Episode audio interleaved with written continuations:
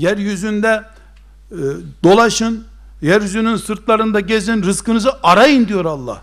Cuma, cuma namazı var ya, cuma namazında ezan okunduktan sonra dükkan açmak, çalışıp para kazanmak haramdır. Tıpkı içki gibi, alkol gibi, domuz gibi, bankaya girip para kazanmak gibi haramdır. İzâ nûdiye lissalâti min yevmil cum'ati fes'av ilâ zikrillah ve zerul bey' alışverişi bırakın Allah'ın zikrine koşun yani cuma namazına koşun. Dükkanı açtın haramdır. Soru kolay tabi.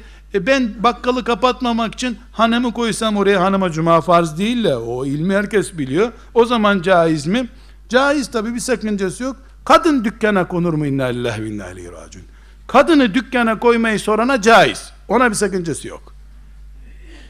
Ona çünkü Resulullah sallallahu aleyhi ve sellem kıyamet alametlerini sayarken karılarını ticarette kullanan hainler de olacak diyor. Ee, bu kıyamet alam. Sen kıyamet alametini fitilledikten sonra sana serbest. Boş ver ne yaparsan yap sen. Ondan sonra cuma ayetinden sonra cumayı kıldınız haydi gidin rızkınıza devam edin Allah buyuruyor. Haydi helal olsun şimdi. Şimdi çalışın. Bu yüzden cuma Müslümanların tatilidir filan diyenler bu ayete aykırı şey söylüyorlar. Çünkü Allah Teala cumayı kıldıktan sonra gidin çalışın diyor. Ne tatili? İnşallah tatili cennette yapacağız.